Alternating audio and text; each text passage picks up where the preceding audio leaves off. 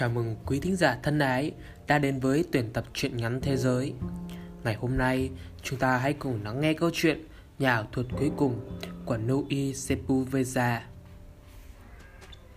Với cậu, trên đời này không có một người bạn nào tốt như tôi.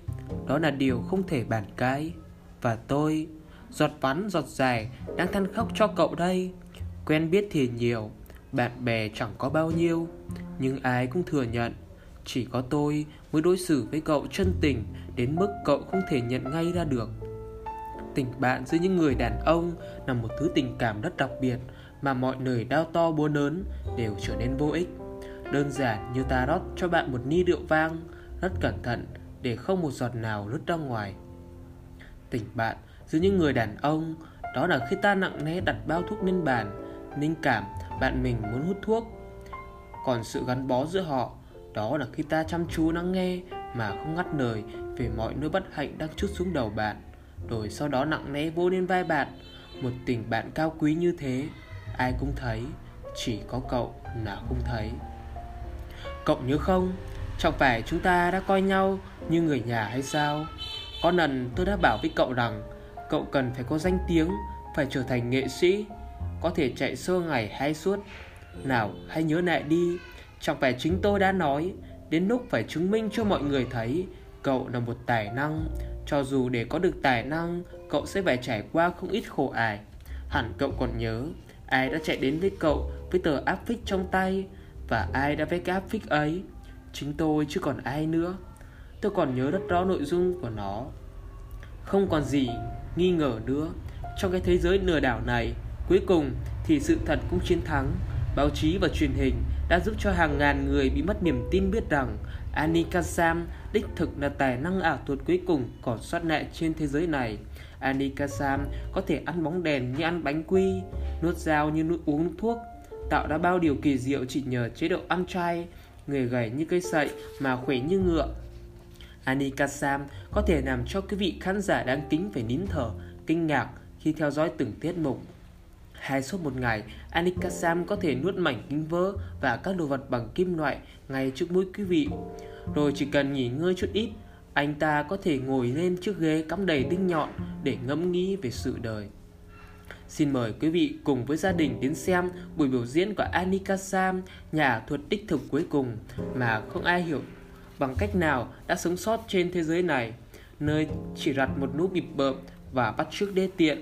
Anika Sam chỉ biểu diễn tại thành phố của quý vị vài ngày rồi lại lên đường bắt đầu một tour diễn mới bên bờ đại dương xa xôi và bí ẩn của Ấn Độ để tìm ra sự thật và bình an. Xin lỗi vì tôi đã nhắc lại những chuyện ấy, nhưng chẳng phải chính tôi đã làm nên tên tuổi của cậu hay sao? Nếu không có tôi thì cậu đã bị đứt gánh giữa đường rồi. Chính tôi đã làm cho cậu chiếc khăn xếp giống y như trong tờ tạp chí nát cải Skishino và chính nó đã mang lại vinh quang cho cậu như một vị hoàng đế đích thực. Những chiếc khăn kẻ sọc cắt dán cầu thả chụp lên đầu các diễn viên siếc khác làm sao có thể sánh với nó được. Nếu bây giờ tôi có nhắc lại những chuyện đó thì cũng chẳng mưu cầu danh lợi gì, hoàn toàn không. Những gì đã qua, cho qua, tôi chỉ muốn nhắc cho cậu nhớ, không có tôi, cậu đã không trở thành nghệ sĩ và tên tuổi của cậu cũng chẳng bao giờ xuất hiện trên báo chí. Cậu nhớ không, trong đạp xiếc, may mắn lắm thì cậu cũng chỉ là người quét dọn.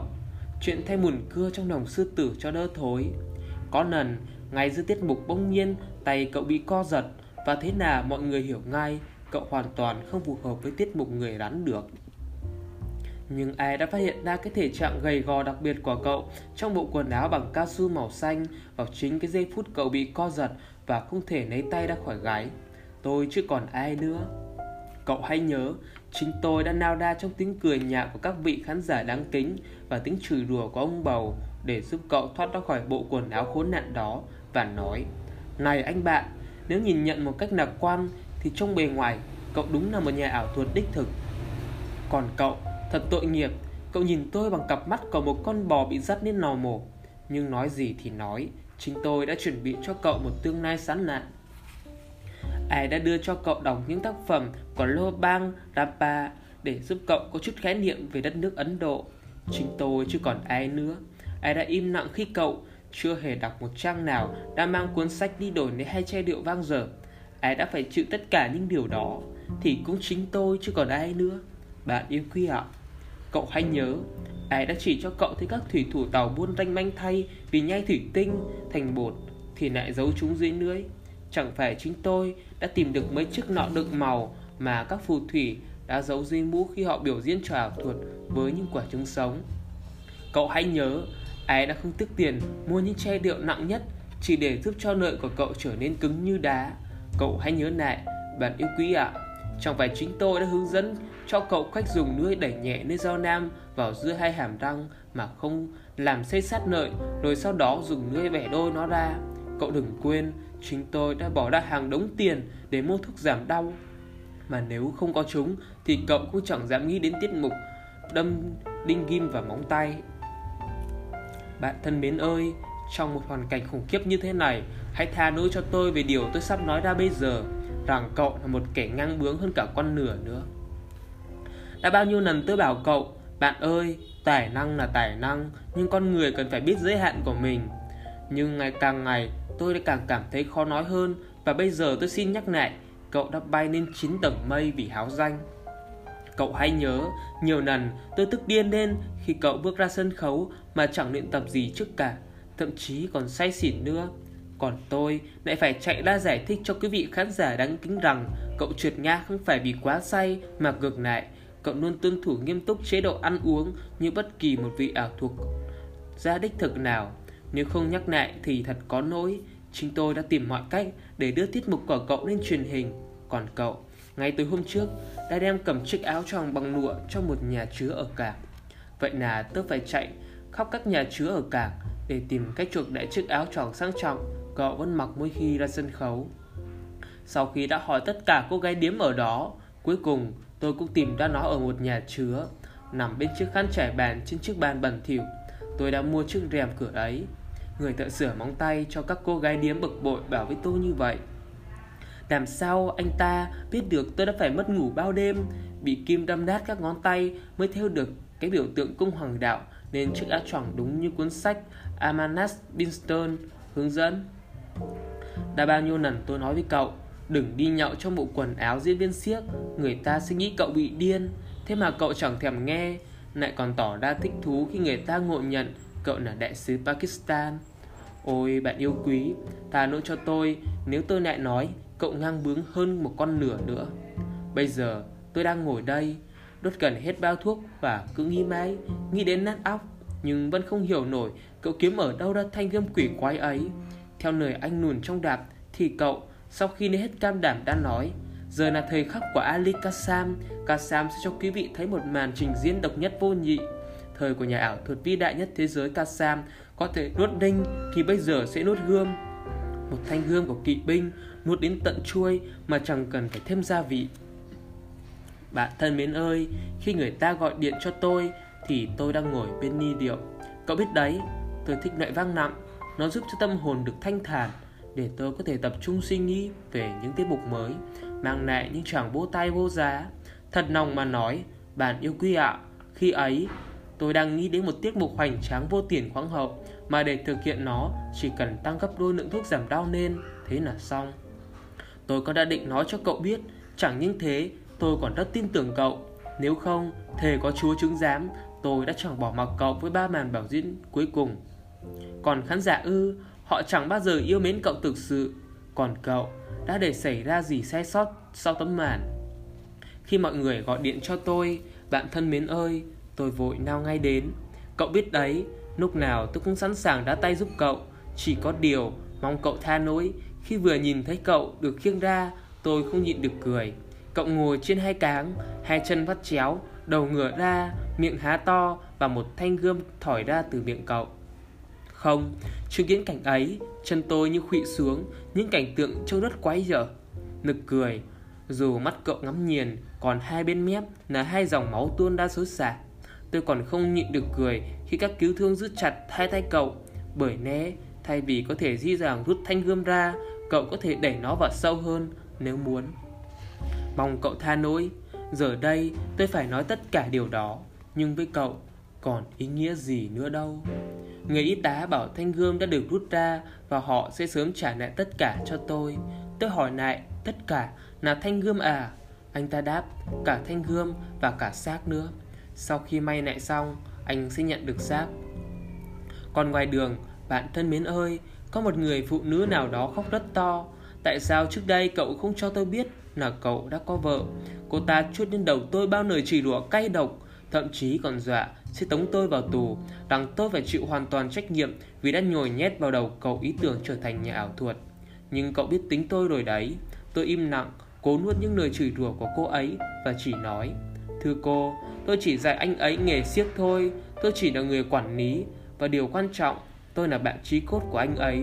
Nhưng cô ấy vẫn cứ hét toáng lên rằng tôi là người có nỗi rằng tại tôi nên cậu mới phát cuồng lên như vậy. Tôi còn biết làm gì nữa Tôi ngồi chờ cho đến khi họ khiêng cậu ra Có thể cậu sẽ được khiêng ra trong chiếc áo choàng tôi may cho cậu Và nó đã mang lại những may mắn cho chúng ta Hay có thể cậu sẽ được cuốn trong tấm vải trải giường Và bỏ ni lông. Bỏ trong bao ni lông. Có khác gì đâu Điều quan trọng là tôi, người bạn chân chính của cậu đang ngồi đây Không rời cậu nửa bước. Trong những giây phút cuối đời Như những ngày hoàng kim của chúng ta Tôi không biết phải làm gì tiếp theo, nhưng điều quan trọng nhất là mọi người phải tin rằng chính tôi chứ không phải ai khác là người bạn chân chính của cậu. Chính tôi đã dạy cậu các trò ảo thuật khiến mọi người phải á hốc mồm ra, đã may cho cậu chiếc áo choàng bằng lụa, rồi mua cho cậu những đã bùa hộ mệnh để lấy may. Và giờ đây, đang ngồi bên cậu, dù vẫn còn một bức tường trắng ngăn cách chúng ta, rồi chính tôi sẽ trả tiền cho quan tài, tiền nến và tiền cho cha cố đến để làm lễ. Tôi sẽ bảo nghiệp đoàn diễn viên siếc gửi vòng hoa đến. Tôi sẽ cố hết sức để mọi người phải thừa nhận cậu đã hy sinh vì tai nạn trong lúc đang hành nghề. Hôm nay tôi sẽ thông báo để mọi người trong đập siếc dành một chút một phút mặc niệm và cầu nguyện cho linh hồn Anika Sam được yên nghỉ nơi thiên đàng. Đấy, cửa mở ra rồi, hai thanh niên mặc áo tròn trắng khiêng cáng đa và tôi nhận ra ngay chiếc giày mũi nhọn của cậu. Ai nhận xác? Người y tá hỏi Tôi ạ à? Tôi đáp Ông là người nhà à Anh ta lại hỏi Không Tôi là người bạn tốt nhất của anh ấy Tôi đáp Vì thực tế đúng là như vậy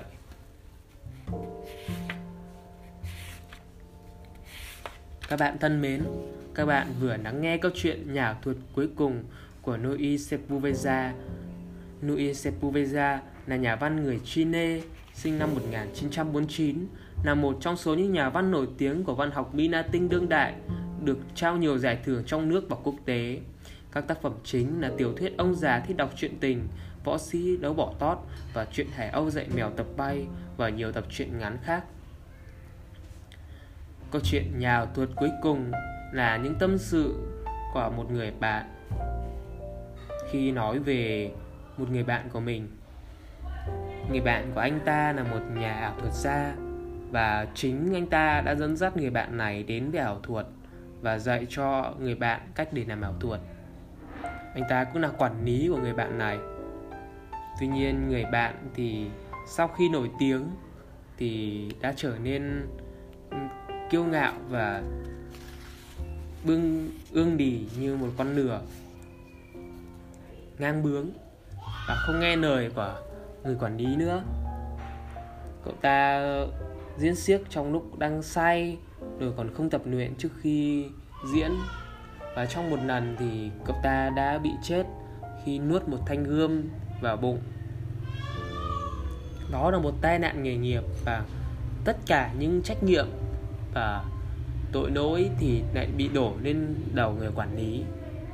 Nhưng mà anh ta không hề tán trách, anh ta tiếc thương cho người bạn trong câu chuyện thì người bạn dù có trách, Anika Sam là nhà ảo thuật. Tuy nhiên anh ta vẫn tỏ lòng, thương cảm và yêu mến đối với người bạn của mình. Anh ta chỉ muốn cho người bạn ở nơi suối vàng hiểu được rằng là hơn ai hết, anh ta là người yêu quý, Anika Sam nhất trên đời. Rằng tất cả mọi thứ anh ta làm đều để cho người bạn này. Trong cuộc sống thì, trong thời đại hiện nay thì chúng ta khó có thể tìm đâu được một người bạn tri kỷ như vậy. Và khó có thể nào mà tình bạn đó được bền lâu và xuất phát từ cả hai người nhờ trong câu chuyện này, thì người quản lý rất là yêu mến Anika Sam. Tuy nhiên tình cảm của người Anika Sam dành cho người quản lý thì lại không được thân thiết như vậy. Và có lẽ trong cuộc sống của mình thì chúng ta đôi khi chúng ta dành tình cảm cho một người nào đó quá nhiều. Nhưng những tình cảm của người đó dành cho chúng ta thì lại không được nhiều như tình cảm của chúng ta dành cho họ họ còn nhiều mối quan tâm hơn, còn nhiều người bạn khác hơn. Và chúng ta chỉ là một trong số nhiều người bạn của họ thôi.